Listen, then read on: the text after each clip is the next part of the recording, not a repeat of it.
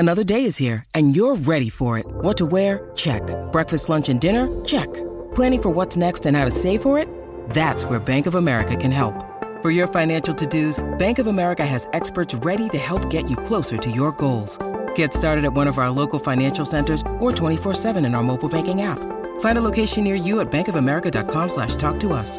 What would you like the power to do? Mobile banking requires downloading the app and is only available for select devices. Message and data rates may apply. Bank of America N.A. member FDIC. When you need mealtime inspiration, it's worth shopping Kroger, where you'll find over 30,000 mouthwatering choices that excite your inner foodie. And no matter what tasty choice you make, you'll enjoy our everyday low prices, plus extra ways to save, like digital coupons worth over $600 each week. You can also save up to $1 off per gallon at the pump with fuel points. More savings and more inspiring flavors make shopping Kroger worth it every time. Kroger, fresh for everyone. Fuel restrictions apply.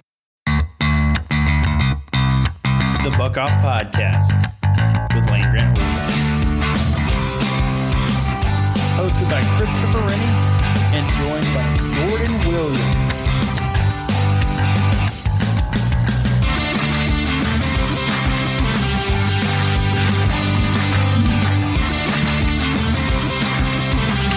Welcome to everybody. This is your host, Christopher Renne, back with another Buck Off Podcast on the Land Grant Podcast Network.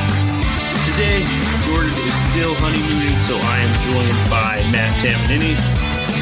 How you doing today, Matt? I'm good. I'm not loving the topic of conversation for today, and I know I'm the one who came up with these themes for theme weeks over at LGHL, but it's still, I wanted to get the negativity out of the way first so we can spend the rest of the offseason being a little bit more positive. Yeah, absolutely. And I think, you know, we could kind of play into it a little bit. The end of spring, the start of summer. There's not really a lot going on around the program. You know, there's been a few transfers here and there, so it's not like there's any notable news to talk about. So we might as well dive into it. On today's show and throughout the week at Land Grant Holy Land, we've all been discussing our biggest concerns for Ohio State. So with this episode of Buck Off, I really just kind of wanted to dive into some of the topics I've seen throughout the week, kind of the ones we've kind of harped on a little bit more in the Slack channel, the stuff we're seeing on Twitter. I mean, I feel like as a collective, fans, us, writers at LGHL, writers on the beat, there seems to be a consensus on the biggest concerns heading into the season, so that makes it a little easier. And even if we gave the truth serum to the coaches, I think they would probably be pretty aligned with us on the concerns we have. So pretty straightforward show today. We'll talk about the concern. We'll hash it out real quick. Then we'll say if it's a real concern, a medium concern, or not a concern. And then we'll continue through offense, defense, potentially recruiting, depending on time. We've got some constraints today, but we're going to do our best to get it all out there for you guys. So without further ado, let's get into our biggest concerns on the offense. Let's start right here. The offensive line won't play up to a championship level. Painting the picture, three new starters. I think everyone watching the draft, seeing DeJuan Jones in the fourth round, seeing Luke Wypler, end of day three getting drafted. This line could be a lot better, a lot in a much more stable place.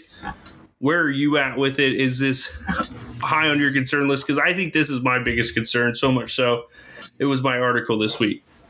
Yeah, this is... I mean, it's not even close how big of a concern this is compared to everything else on the team. For me, you can talk about the secondary. You can talk about having a new starter quarterback. Those things do not compare at all to me in terms of how much I'm worried about them when talking about the offensive line. Not only was it a little painful to see two guys who were really good last year for the Buckeyes leave and then not get drafted where they almost undoubtedly wanted to get drafted. That stung a little bit more for me because they lost out. I don't know if they would have significantly improved their draft stock or not, but it probably couldn't have gotten worse for them, especially, I mean, both of them, honestly. DeJuan Jones was... You know, I hate to give any kind of credence to any of the gossip mongering that happens in the later stages of the NFL draft process, but like that just felt dumb for a guy who has done so much incredible progression throughout his time at Ohio State, for them to then question his commitment to football and say, oh, he wants to play basketball. DeJuan Jones, there is no conceivable reality where DeJuan Jones legitimately thinks he's going to play in the NBA. That's like what probably happened was, I mean, we've talked about it before. I feel like, Chris, you and I have, like, he's an athlete. Like, he played high school basketball and was really good. And that was somebody taking a quote out of context and making it into a bunch of BS, like we've seen so much. But beside that, Luke and DeJuan not being on the team this year, that hurts, because they would have turned this offensive line from an absolute mess into a stable group. I still think we would have had some depth issues with the offensive line, but having them in the mix along with Josh Fryer, Donovan Jackson, Matthew Jones, like, that would have been a pretty solid starting five. Yeah, would have been the best. You would have felt comfortable with that. You would have felt exactly. There wouldn't have been huge questions going into spring, like who's going to start where. There's not that question. And, you know, and the thing is, we look at the depth differently now. A lot of it would be the same pieces, but now they're depth. They're not guys that are expected to play significant minutes and be a part of the offensive plan every week. And that's kind of the scary thing in my eyes. And I don't want to sound off alarms, but it really is the tilt of this season is going to rely on, can Justin Fry develop those players? And it wouldn't have been that way if DeJuan stayed, if Luke Wypler stayed. And that's just the truth. And that's why I think it's a huge concern. Yeah. And I think anybody who follows college football understands that even more so than even quarterback, offensive line is a position that you have to have guys with experience there. You have to have people who have had the opportunities to develop not only physically but mentally into that position, because that is, with all due respect to everybody else, including quarterback, like it's a legitimate argument that those guys that play offensive line have to be smarter than everybody else on the field. They have to be able to understand protections more than anybody else. There's so many more moving pieces for the offensive line than any other position. And then when you have to factor in the fact that their bodies have to change more than anybody else going from high school to college, you need veterans. You need guys who have experience and have been in programs for a long time. We're now going to be looking at a situation where perhaps either Zen Mikulski or Tecker Teshabola is going to be playing at tackle. You've got Carson Hinsman, maybe Jake. I think probably Jacob James if he gets back healthy. Oh, yeah. Are going to have to start at center. Maybe Vic Cutler, who is the transfer from Louisiana Monroe. But like, these are guys who haven't been in the program for as long as you would like offensive linemen to be. And we've seen guys like Paris and Donovan start earlier in their careers than others. But those guys were freaks coming out of high school. We don't have a lot of freaks left. And you still shouldn't expect those guys as offensive linemen to be starting in year two. Like, Donovan Jackson, as great as he is and was last year, him starting in year two means the offensive line depth is not where it needs to be from a recruiting standpoint. And we're going to see that again with possibly Hinsman, possibly Shabola, who are second-year players, not redshirted, not their true sophomores that are going to be asked to do significant things offensively. And, you know, the thing is, Gene wrote a great piece, and I mentioned it in something this week too. A lot of this, even though this is going to be Justin Fry's second year, it's impossible to expect Justin Fry to turn this offensive line around with the cupboard as bare as it was when Greg Studrawa left.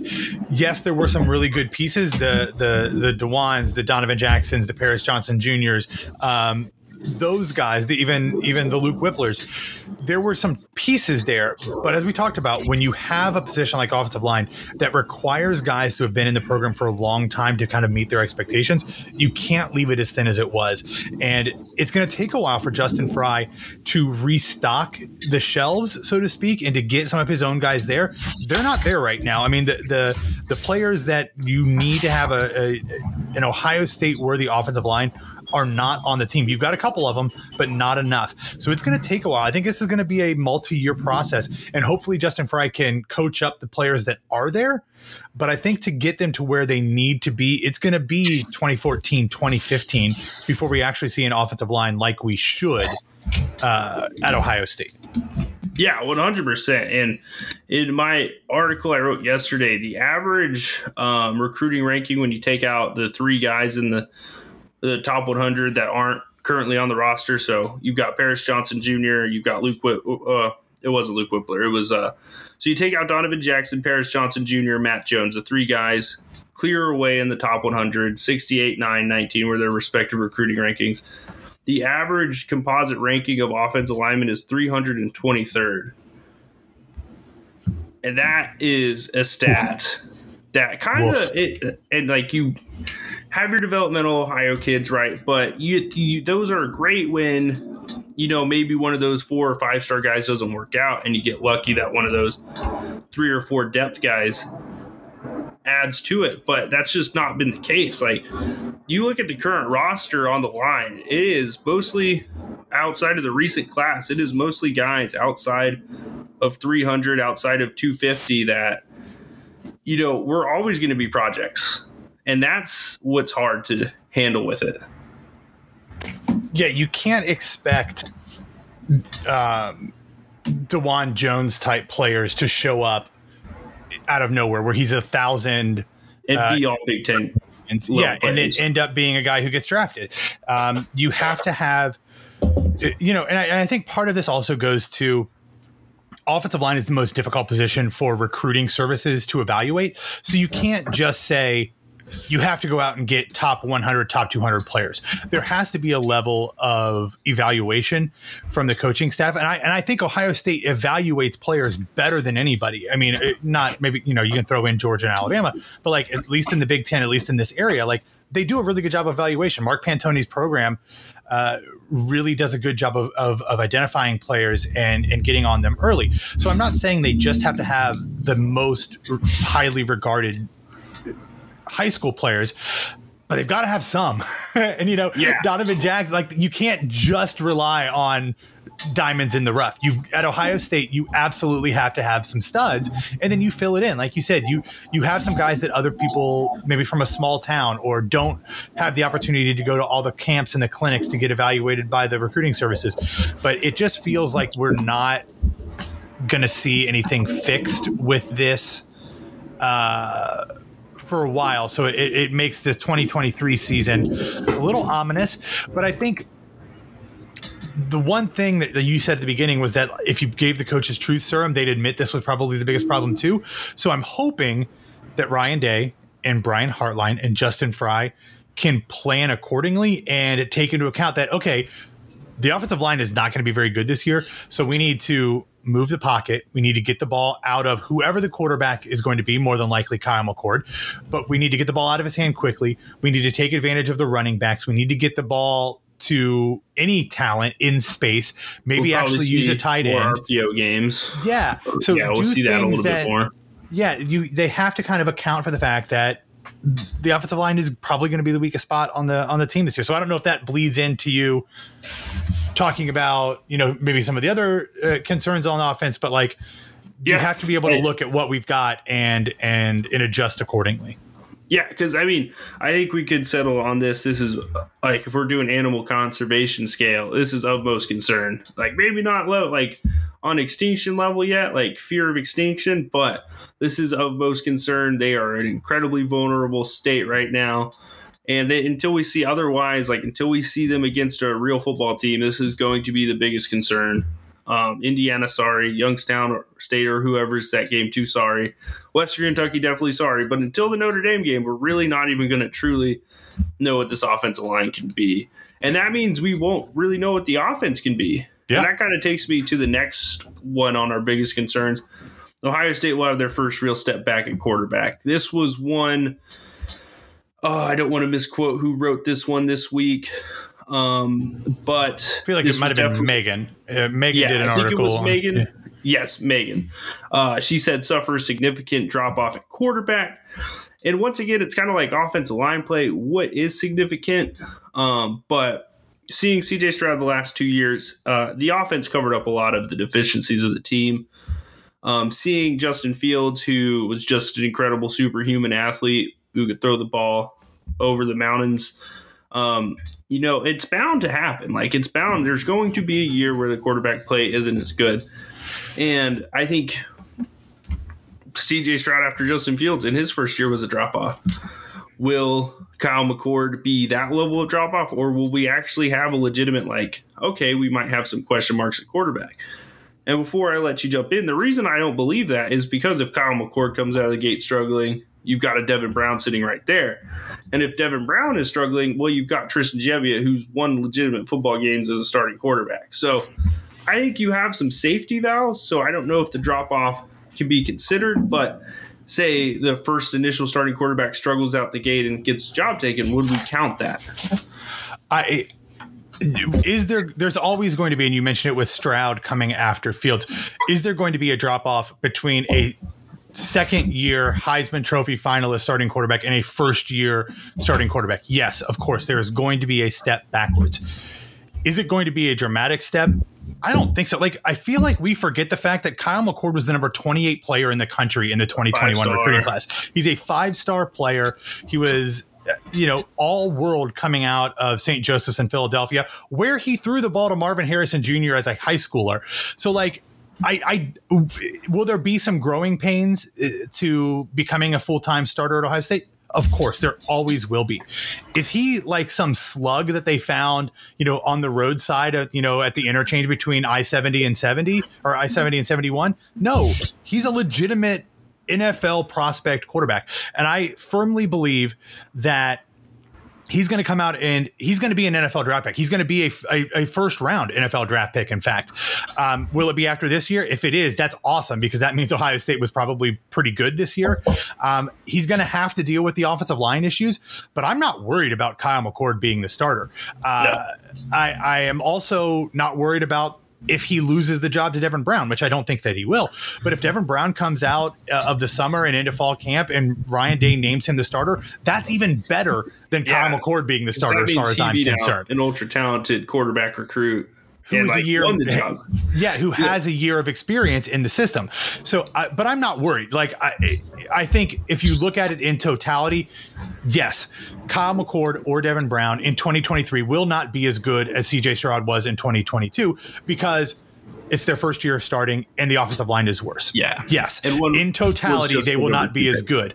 But individually, I'm not worried about the talent at quarterback. And also because Ryan Day's still the guy who's in charge. And Corey Dennis, we don't talk about him as enough. And I'll be honest with you, like, I had my own, I don't know, bias or prejudices against him because he is Urban Meyer's son-in-law. Like, the whole nepotism side of the later half of Urban Meyer's career just kind of soured me on a lot of those guys who he had personal connections to.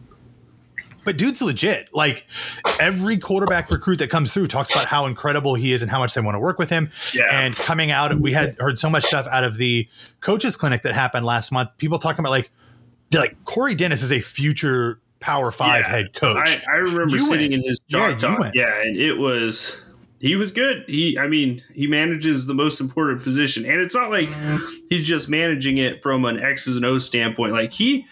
Like for people think Ryan Day's the guy. Like, yes, Ryan Day's laying out the groundwork, but Corey Dennis is with those guys probably 16, 17 hours a day, basically, whether it's virtually, whether it's in the room, whether it's in the building. Like, he's the first guy they text because Ryan Day is not answering those texts right away unless you're the starter.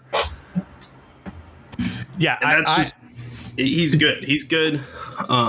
Yeah, I'm not worried about quarterbacks. Like, will it be a step back? Yes, but that's more of a logistics thing than it is a talent thing. The other side of it is last year, we as Ohio State, they lost Jaxon Smith-Njigba first game. Basically, like, he came back, had some spot stuff, but you're basically running 3 first-year starters out at wide receiver, and those guys all got their first taste. And if their first taste is like 1,500 yards for Marv and a bunch of touchdowns, 1,000 yards for Emeka Egbuka, you know, 600, 700 yards and a bunch of touchdowns for Julian Fleming. And now you've got Carnell Tate, Noah Rogers, and Brandon Ennis coming this summer. Don't forget X. Don't forget X, too. Yeah. Don't forget Xavier Johnson, the running back room. They will have they will have the talent to help out the young quarterback. But, you know, it all comes back to, like, it doesn't matter how good the rest of it is. The first concern is the biggest concern. This one, I think we can all say, we'll believe this is a concern when we see it in action. Like if it comes out and we're a few games in, we're like, okay, this guy might not have it. Then we could start talking about it as a concern. But right now, I don't think there should be any concern. Last one on the list. There's been a lot of debate in web circles about Ohio State's strength and conditioning. Last year, TreVeyon Henderson hurt his foot. Mayan Williams had a myriad of injuries. JSN was injured.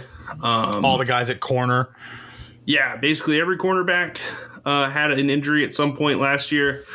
But specifically offensively, the stars need to stay healthy, I think, more this year than ever because there's so much turnover, because there's so little depth on the offensive line. And I say stars loosely there. The starters need to stay healthy is the word I should have used. How concerned are you? Do you think Mickey Marotti and his crew have started to figure it out? I know last year, I think a lot of people forget this, but Ryan Day was very adamant about tackling in practice, having incredibly physical practices. I think that ended up backfiring a little bit. So I think they probably will reel that in more. Do you think this team, from the coaches to the practice plans to the workouts in the offseason, do you think they finally got their system back to where they could balance that physicality needed to also maintaining the soft tissue health needed to be a successful football team? Or do you think that's a big concern still? No, I think it's a concern. To me, maybe the wear and tear was a little bit of the problem with hitting hard in this whole obsession with toughness that Ryan Day had last year. But I don't think that was really the issue. I think you hit the nail on the head there at the end with the soft tissue things. I'll never forget, and this is veering off a little bit into a different sport, but Ken Griffey Jr., was the smoothest, most beautiful swinging hitter of my lifetime. He was incredible. He could hit the ball like nobody else could. Dude famously never lifted a weight. And that was an old school baseball philosophy because it was so much about fluidity. It was so much about being able to move your muscles in an athletic manner that he thought that for him, by putting on more muscle would hamper his ability to move. Now, obviously, we went on and saw guys in his same generation, but maybe just a couple years later with all the PEDs and become these roided out huge hulks that just bash the ball. So obviously that's not necessarily an apples to apples comparison. But I think that is instructive when you are looking at the way that the Ohio State football program is bulking up guys. And you see this everywhere. So it's not like every the Ohio State is different with wanting to put muscle and weight onto players, but you have to be able to do it in a way that maintains their athletic ability and maintains that flexibility and mobility. And I I'm not a kinesiologist. I'm not, a physical trainer, but it just seems like we are having more and more examples every year of Buckeyes having injuries that feel like they should be a week, 2 weeks, 3 weeks at tops, turning into season-ending injuries. And again, not a medical professional, but that is a concern. When you hear guys like TreVeyon Henderson and Jaxon Smith-Njigba after the fact talking about their frustration with the program, be it the medical team, being at the strength and conditioning team, how things were handled, they didn't get into a whole lot of specifics. TreVeyon Henderson admitted to the fact that he thought about transferring because of the way that his injury was handled last year. He, of course, opted not to do that, and we were very thankful for that. But that has to give you some pause as to how things are being dealt with, and I'm not comfortable with it. Maybe that is also some of that residual Urban Meyer connection that I'm a little not sold on Coach Mick. But until we see guys bounce back from what should be bounce backable injuries, I'm suspect. I'm suspect to say the least. Yeah, I agree with you on that. I do think there is definitely something missing from the offseason training to the management of, injuries throughout the season.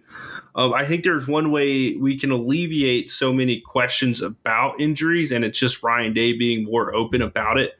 Like Ryan Day's like, 100%, yes. Like he's got a strained hamstring. Like the doctor says that's a 3 to 6 week injury. Like him just going into every press conference being like, well, we're hoping to have him back this week. We'll see.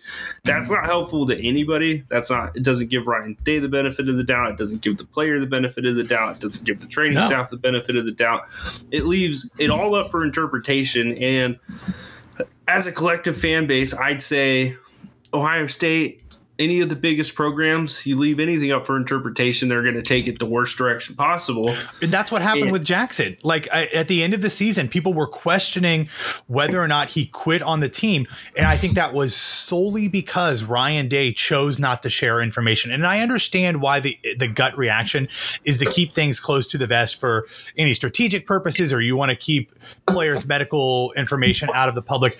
But dude, that does not help anyone. And I've been talking about the Urban Meyer nepotism side of that, so I'll give Urban Meyer some credit here. He was more open.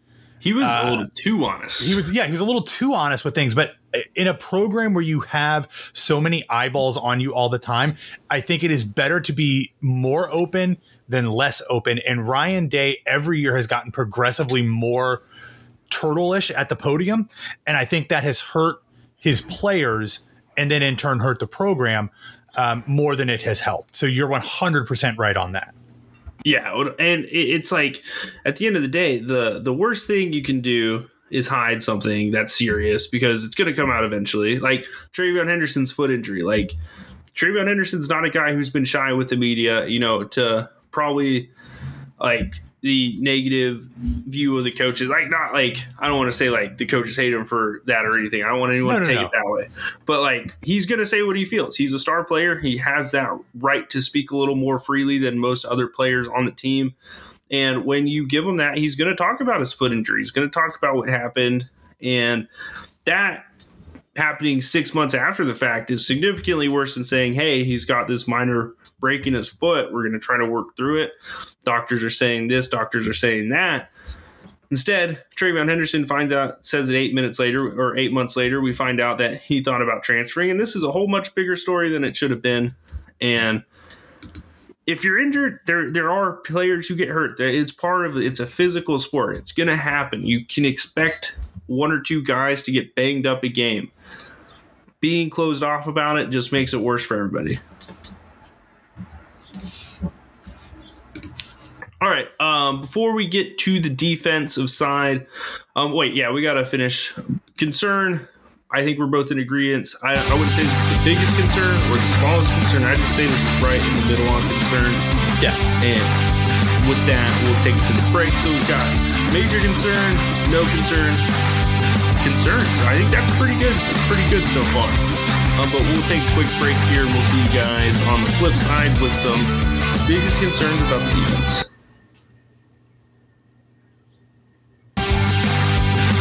Welcome back in, everybody. This is your host, Christopher Renne, bringing another episode of the Buck Off Podcast. A relatively negative show, bringing you guys joy in the spring time. It's May, it's starting to get warm, the clouds are out. So I'm glad it's starting to get warm before we release the biggest concern show in Ohio, around the country, it feels like. So you guys aren't just going to be like, man, these guys are Debbie Downers. We are still functionally journalists to an extent. So we have to bring a lot of truth to what we write at times. Yes, we're a fan site, but we also have to bring honesty to keep it to where we have a lot of, we need to be a trusted source. We do. And that means I got to tell you, Chris, I think sometimes because we're a fan site, we speak a little bit more truth to power than some of the actual. I can agree with that. Cause you never stop me from, going too far in on a coach directly. I mean, we've had some hit pieces on not to throw out any strays, but Parker Fleming's gotten some hit pieces. I mean, Gene wrote an article that went up at halftime of the Oregon game calling for Kerry Combs to be fired. So, we're not shy of talking negative about the team, where I think most of the people on the beat, because they have to deal with, they have access issues. They have to talk to Jerry Emick, who's going to be why'd you write that? Yeah, we don't. We're going to tell you straight. You might agree with it. You might disagree with it. But we're never going to sugarcoat anything, although we often are homers as well. So, so it's kind of fans. We're fans. The truth and the balance of it is we are homers, but we are going to be incredibly honest about what we write. But yeah, that gets us to the defense. And I think this is where fans probably need the most honesty. You know, I think even with all the major concerns we found on the offense and didn't find, we can give that coaching staff the benefit of the doubt because they've had good offenses since 2018, ranking in the top 10 in yards per play. So even with that, there is going to be some semblance of success. So figure it out. Defensively, we figured it out in 2019. I don't even know if we can give Jeff Hafley credit anymore because I've seen his Boston College teams. But yeah, Wolf, Chase Young, Jeff Okuda, they're not walking through the door. Jim Knowles got paid a bunch of money to come in, fix the defense. We saw great progress made until the biggest games of the season. It's time. I think this year is a make or break year. There are still concerns. You know, I think there's some concerns lingering over from last season. And let's get started with the first one. The secondary does not actually improve. I think this is going to be broken into two. I feel very confident the corners are going to improve. I don't think you bring in a guy like Davis and Igbenogson. The other guys aren't just going to lay down and be like, oh, this guy's a starter now. It's going to get the best out of everybody. You get comfortable in the scheme. I think something we have to remember, Perry Eliano, Tim Walton, that was their first year in the scheme as well. So they're more comfortable teaching what's expected.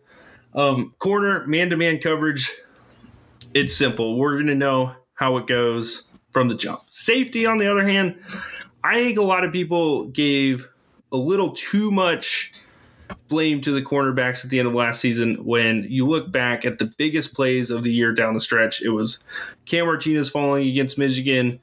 It was Lathan Ransom falling against Georgia. You know, there was Cam Brown missing a tackle, but Tanner McAllister also wasn't in great position there. They need to improve. The linebackers showed they're good. The defensive line didn't put up a lot of sack numbers, but they showed they were good. How concerned are you that the secondary does not take the steps needed to complete the defensive turnaround? Am I concerned? Yes, because this is not a group that has shown it to us yet. Am I dramatically concerned? I don't think so. Like, I feel pretty good about this secondary. In fact, I feel pretty good about this defense as a whole. And it's very strange when looking at Ohio State team under Ryan Day to say that I'm more confident in the defense than I am the offense. Now, again, almost all of my concern on the offense is based around the offensive line and what that means for the ability for those insane playmakers to do what they're capable of doing. But I think the defense is going to be pretty good. And I think you're right with bringing in Davis and Igbenogson. You are adding another guy with experience into a rotation at corner of guys that severely underperformed last year, but we have reason to think that they're going to be really good at some point. I think Denzel Burke started to figure it out as he got healthy at the end of last season. Jordan Hancock, I don't know if he was ever healthy. I think those guys are still your starters, but I feel like you throw in Davison and maybe a little bit of Jair Brown. That's going to be the rotation, and I think they're going to be good. I think they're going to be solid. I think you and last time I was on the show, we talked about the fact that, like, I think some of the issues that the corners had last year were also a byproduct of the fact that the defensive line didn't get as much pressure as you would normally like. I feel like the defensive line this year, and we're going to talk about the defensive line, so I don't want to get into that too much, but like, I think if they can just speed things up by a half second, that makes the corners' job a lot better or a lot easier because they don't have to stay in coverage even longer. So I feel very good about the corners, and I'm excited. I'm actually excited about the safeties. I feel like even though he wasn't necessarily the number one guy in spring, I think Jihad Carter is probably going to end up being a starter. Yeah, he's going to get there. He's going to play the nickel. He's a guy that has so much experience coming from Syracuse, having played all three cornerback positions. They're not bringing him in to sit him behind Cam Martinez. And that's not a knock on Cam Martinez, who I think can still be a contributor. But I think Jihad Carter is going to be in the mix. I'm shocked that Josh Proctor is still on this team coming out of last year. I really thought he would be one of the first guys in the portal. One of the best practice players of all time. Yeah, because he's the guy they talked about all spring. And he was the number one guy. is, like, we saw Minnesota, he had the interception return, the big one. We saw against Wisconsin the year prior, his huge hit on Jack Cohn. So there's just been moments sprinkled in that have been like, okay, this guy can be great. And then he breaks his leg. And then last year he's got a new scheme he's not comfortable in. I'm with a lot of people, though, where if Sonny Styles isn't playing the majority of the snaps at the bandit position, I might grow a little frustrated. But you're right. I mean, Josh Proctor, we hear it every single year. Yeah. He's killing it in camp. Honestly, we hear that mostly about the safeties. But when's the last time we've seen truly elite safety play? That's a huge question. Yeah. I personally believe that Sonny Styles is going to play. I don't know if he's going to be the starter or if that even matters.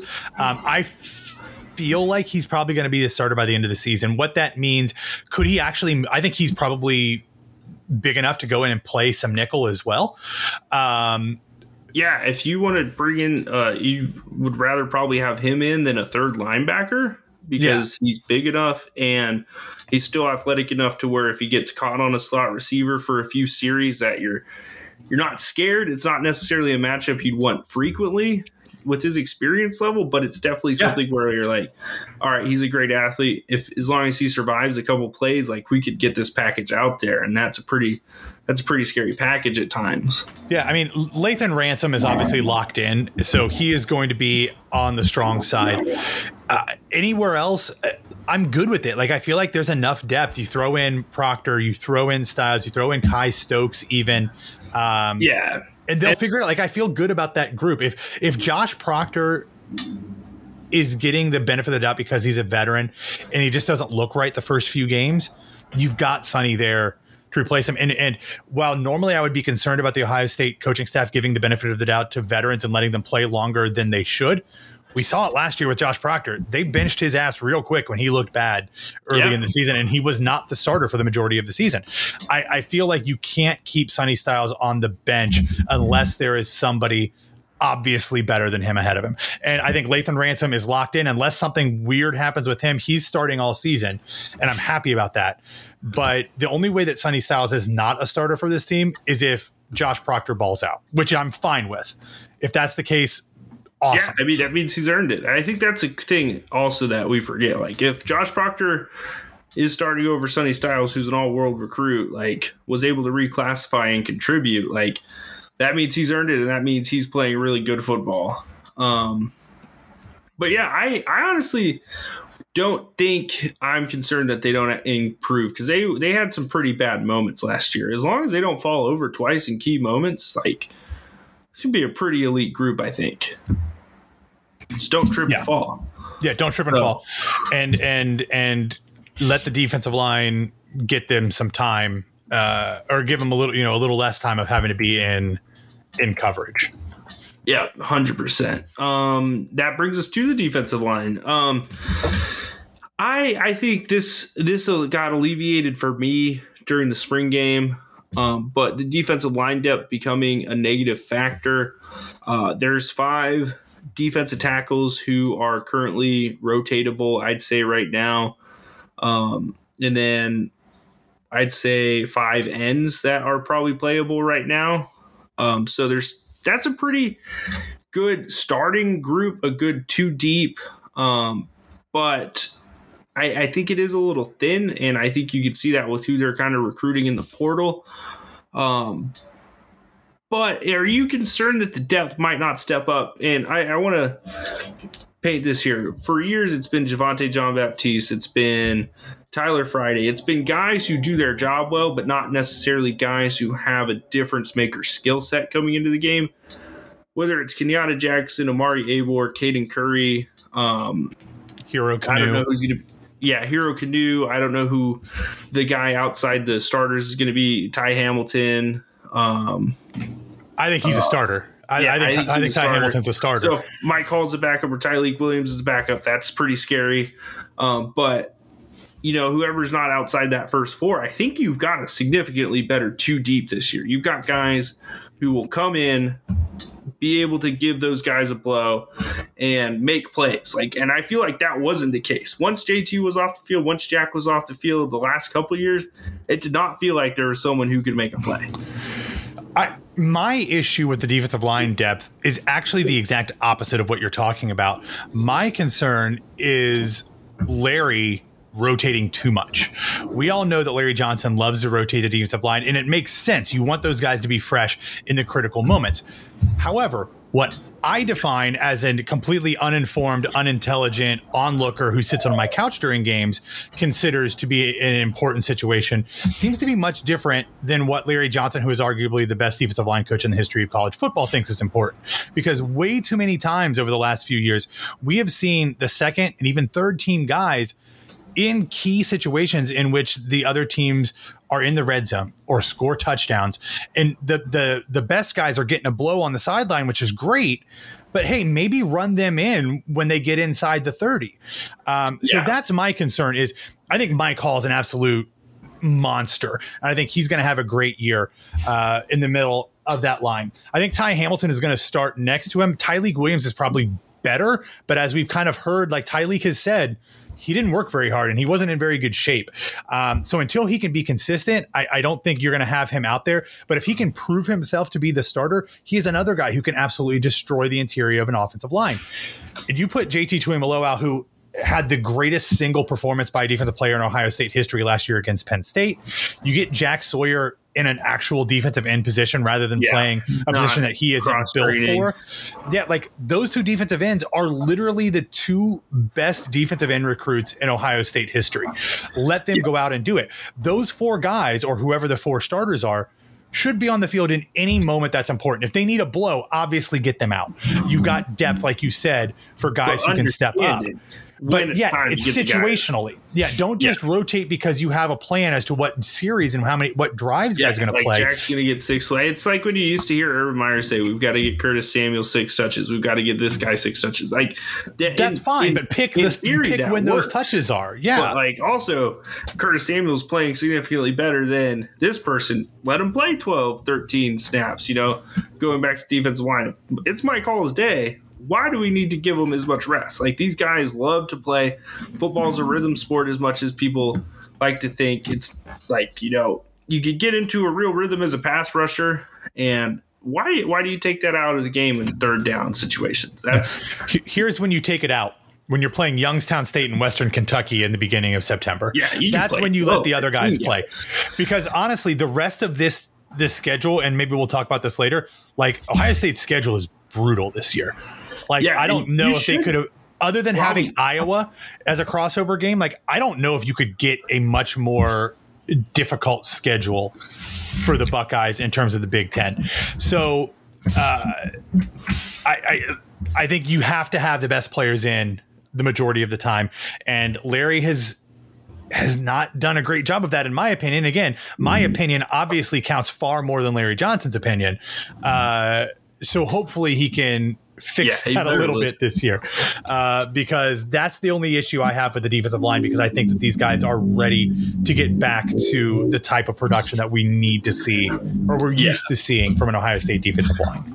So, I'd say not concerned that the depth will become an issue from a term of not enough good players.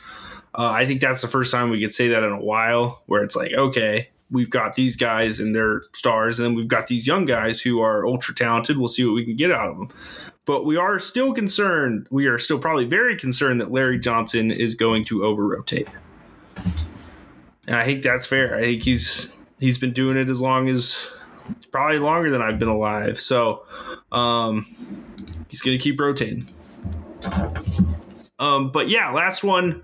I think this will finish up our biggest concern show before our final thoughts. Ohio State's still going to give up too many big plays. We love Jim Knowles. He's a gambling man. He loves to blitz. He loves to bring pressure. I think at times, and I think he's mentioned this quite a few times during spring, that with the talent at Ohio State, you don't necessarily need to scheme up big plays defensively. When he was at Oklahoma State, it was a key factor to his defenses having greater success, was coming up, being aggressive in a certain time, He said it multiple times during the spring that that doesn't always need to be the case. And I think with that mindset, I think he realizes that play against Michigan, that play leaving Lathan Ransom in single coverage when there's 6 minutes left in the game, maybe he can pull it back a little bit, let the players go make plays, let the players keep things in front of them, and you'll still have good things happen. And I think that helps me feel not concerned that they're going to give up big plays, but I'm also a little nervous because it is hard for people to – a leopard can't change his spots, I guess is what I'm getting at. And Jim Knowles is going to want to be aggressive. He's going to want to attack. But can the defense make sure that they don't give up big plays when those plays are called? And that's what I'm concerned about. Well, I want him to be aggressive. Like, I want there to be blitzes. I want you to trust your players to make plays. I want you to put guys in single coverage, man-to-man coverage. Like, I want that. But again, it kind of goes back to what we talked about with Larry. Like, pick your spots. Like, understand the situations. I think if the defensive line can do what I expect them to do, I want to see them putting pressure on the court. I want to see them maybe bringing a guy down from the second level to blitz, whether that's a linebacker or a safety or even a corner. I want to see putting pressures on opposing quarterbacks. But it all has to be situational. Like, don't leave guys who have struggled alone on an island. Have somebody deep. And I think some of those plays, including some of the ones you mentioned in high pressure situations, he probably did have guys that were supposed to be there in blue coverages, but is it going to happen? Yes. That's the way not only Jim Knowles' defensive, but that's the way college football works. You know, like, there are going to be big plays. That's the way offenses are built. That's the way defenses are built. I'm okay with that in theory. And Jim Knowles has always said, like, 3, 4, 5 times a game, they're going to give up chunk plays by the nature of the defense. I'm totally fine with that. It cannot be what we saw against Michigan, where it was like, every drive there was a 40 to 60 yard touchdown. That's where it becomes a problem. If it's a 20 to 25 yard play once every third or fourth drive, totally fine with that. And big plays come from different places. Like the ones you brought up against Michigan, like those were mistakes. Those were players miscommunicating in coverage. Those were tripping and falling. Those were errors. Like it doesn't matter the scheme. If you call a play and you trip, like touchdowns are going to happen. I think it's those avoidable mistakes. Like if they just fix those, it becomes not a concern, right? And I'm trying to figure out how to bring this to a close. But if Ohio State doesn't give up, 4 big plays last year? They beat Michigan. They probably don't have to play Georgia in the first round. But even then, I mean, they should have beat Georgia too. I mean, Michigan was a bigger beat down than Georgia was. I mean, Ohio State should have beaten Georgia. I don't know if I can say that about Michigan. Ohio State should have beaten Georgia. And that's where we're at with big plays. And I think Jim Knowles realizes it. It's going to be interesting to see how this defense comes out, how aggressive they are. And I think the thing you said about picking your spots, like in the second quarter, you know, when you're up 14-0 and you want to put this game away, yeah. How about we send a max pressure cover 0 blitz and try to put this game away in the second quarter? Like that's the type of aggressiveness you love to see. And then when you're up 38 or 28 or 35 points at halftime, hey, Ryan Day, it's okay to take starters out against Youngstown State and Western Kentucky or even Rutgers or Maryland or whoever. But like, it's like getting to the point, you know, and this is no offense to Youngstown State because, you know, we've seen an FCS team come up and have the day of their life and beat a Big Ten program. I'm not going to name names, but App State. Yeah. It's like Kyle McCord won against Akron. Like he won a football game. That was real. He never started. He never played. Like we're going to have to see 15-game seasons. Like there is not always a necessary need to run your starters out to the fourth quarter. Now, if you want to run up the score against a Big Ten opponent, sometimes you need style points. We'll see how the season's going. Yeah. But, yeah, I think we've got all the concerns in. I think Ohio State needs to stop giving up big plays. I think we've decided this season's going to be decided by how well the 5 players on the offensive line develop and become cohesive as a unit. You know, that's really where it all starts with that position. But yeah, final thoughts here. I think we could finish up Rank one, we're going to do the survey Qualtrics time. Rank one being very concerned, five being no concerns. How confident should fans feel about this Ohio State team in your eyes? I really wish you had given me this on a 10-point scale rather than a 5, because I did 10. Let's leave it at 5. But I'm going to break it down. I'm not using whole numbers. I'm going to go. You should be 3.75 out of 5, which of course translates to a 7.5, 7.5 out of 10-point scale. There are concerns, and I think the one we talked about on the offensive line is a ginormous concern. The other ones are concerns, but they're not huge. I think a lot will be determined in that first game. Well, I don't expect Indiana to be much of a challenge at all. I think that will show us what we need to see against a Big Ten team, although it's not a very good Big Ten team.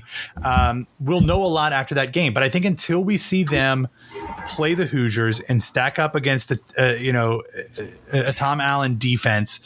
Not that is as impressive as it was, 5 years ago. Yeah, I think they're going to bring crazy blitzes. They're going to really challenge the offensive line from a scheme standpoint. So it's a test in that sense. Like, how organized is this group going to be? Are they going to get manipulated by pressures, showing pressures? Like, a young quarterback seeing three guys walked up and then dropping into coverage. There are tests that, Ohio State should still win by 35, but they could win by 35 on the back of their five running backs. It doesn't mean it's going to look pretty. No, that's what I mean. So we're going to see how they can deal with that. But then what's great is they have two legitimate cupcakes, probably the two biggest cupcakes Ohio State's faced in a long time for the next 2 weeks before they have to go on the road and play in South Bend. Yeah. So I think we'll learn a lot in Bloomington on September 2nd. And until then, I've got a fairly decent amount of concern. This is still Ohio State. They're still going to win at least 10 games in the regular season. But I think there's reason to kind of just be unsure as to how that's going to happen, for the rest of the year. Yeah, I think we're pretty in line together. I was going to say 4 out of 5. I'm not concerned that they're not going to be a good football team. I could very much see this team going 11-1 again, and it would feel like a disappointment in a lot of ways, depending on who the one is. Like, if that one's Penn State, well, they got us after a few years. If that one's Michigan, it's another colossal failure of a season. That's a huge issue. Go on with it. But it really, 4 out of 5. If the offensive line showed any life in the spring game, I'd probably be like, there's no concerns. This team's going to be good. Let's just pencil the day in for the end of November. And we'll see what happens. But there is some legitimate concern hanging around in this program about what the ceiling could be. And if we're doing this on a win national championship or not win national championship scale, it could very quickly be not win the national championship if Ohio State's offensive line's not very good. Because the only advantage right now is most of the premier programs don't have returning quarterbacks. Most of the premier programs in the country are also replacing quite a few players. But Ohio State's not replacing many of the key positions. Well, I don't know in terms of the skill position players. I don't know that anybody in the country has as good a skill position players as Ohio State. I mean, they have the best. So if you look at the fact that Ohio State was legitimately one play away from winning a national championship last year, like one play, you could say it was the field goal missed at the end of the game, or pick another play throughout the course of the game. If they beat Georgia, they destroyed TCU. Yeah. So they were one play away from winning the national championship last year. And I don't know that they were that good of a team in totality. They were an amazing offense. The defense was average at best. So I think that if we think the defense is able to make the substantive improvements that we anticipate them having, as long as the offensive line can be serviceable, I think there's a lot of confidence there. My problem is my concern, I guess, if we're going to go with the actual theme of the week, is I don't know that this offensive line can be serviceable. Yeah. That's where the issue comes. It's legitimate. I like past concern. It's a legitimate fear. It's the off season. It's May. I may come around. Let's hear. We're getting out of the Woody Hayes in the fall. Let's see how those first 4 games go. I think like we said, Indiana, they're going to do some funky stuff. You've got 2 games to fix your mistakes before the big one in South Bend. And at that point, we're probably going to have a good idea about what this team can be. And yeah, I think biggest concern, offensive line doesn't work out. You're 7.5 out of 10, 3.75 out of 5. I'm 4 out of 5, 8 out of 10 on not concerned. So I don't think fans should be concerned that this team's going to have some semblance, like any form of an implosion. There's too much talent. There's too many good players. I think the concern goes from, is this team going to be able to go 15-0 and win a national championship, or are they going to be scratching and clawing to get through the season with 11, 12 wins? And that's really where it is. And I'd say we're still pretty blessed if that's where our concern level is. Yeah, I mean, I legitimately think they could lose to Penn State and Michigan. And that would put them at third in the Big Ten East, which would feel like the sky is falling. And that's a year that clearly they would not be in the college football playoff. But, like, losing to Penn State and Michigan would suck if you did it in the same year, but honestly, this would be the last season that it would matter, because the next year, if they lose to both Penn State and Michigan, they're probably still in the playoff. Absolutely. So it's then at that point, anything can happen. Yeah, as we've seen. And we'd probably have a new head coach. I wrote about that a little bit. I don't think anybody wants to fire Ryan Day that works at Ohio State, but you lose three times in a row to Michigan. There's going to be some people, fans and boosters, who might be calling for that with, like, torches and pitchforks. 100%. And I will say, at this point in time, it's May 4th. May the 4th be with you when we're recording. It's May 5th tomorrow, Cinco de Mayo. Enjoy. The Friday, that's pretty sick. It's happening on a Friday for once. But the last thing is, there was a certain national writer who had LSU as their number 2 team in the country. So that's where we're at in the offseason. So believe what you want. It's that time of year. There's going to be some takes. There's a lot of fans getting excited. I still have Notre Dame fans bugging me every so often about my takes about Sam Hartman. That tweet's like 4 months old. So it's that time of year. We're all there. This is where concerns come out. Let's just hope they get answered. And I think with that, Ohio State's going to be a very good football team. So before you rate the podcast, whatever, because we're so concerned, just remember, skip to the 54-minute mark. And listen, Ohio State's going to win a lot of football games next year. So I'm going to cut this. I'm going to put it at the front. And then when they get back to the end, they'll be like, all right, cool. Yeah, there you go. But that's it. You guys can follow me at Chris Renne CFB. You can follow the show at Buck Off Pod. Make sure you're subscribing to the new podcast feed. Matt, I have just been saying the Land Grant Podcast Network. If they type that into Apple, will that work?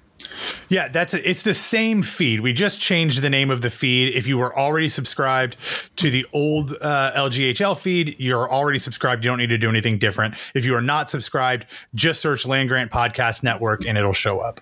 All right, perfect. And then we can find you on Twitter at BWWMatt, correct? That's it. For the listeners, you get your streaming news, you get your Broadway news, and you get your Ohio State football conversations. A little bit of everything. He's a Renaissance man. That's why I have him here. But we appreciate you stepping in for Jordan, Matt, and enjoy your weekend. Thanks, man. I'm leaving here to go see Guardians of the Galaxy 3 with my brother. So looking forward to that. Oh, I thought that was next weekend. No spoilers. No spoilers. But yeah, enjoy that. It's going to be. I think that's my favorite one in the MCU. So I think I think that'll be a fun one. But we'll see you guys next week.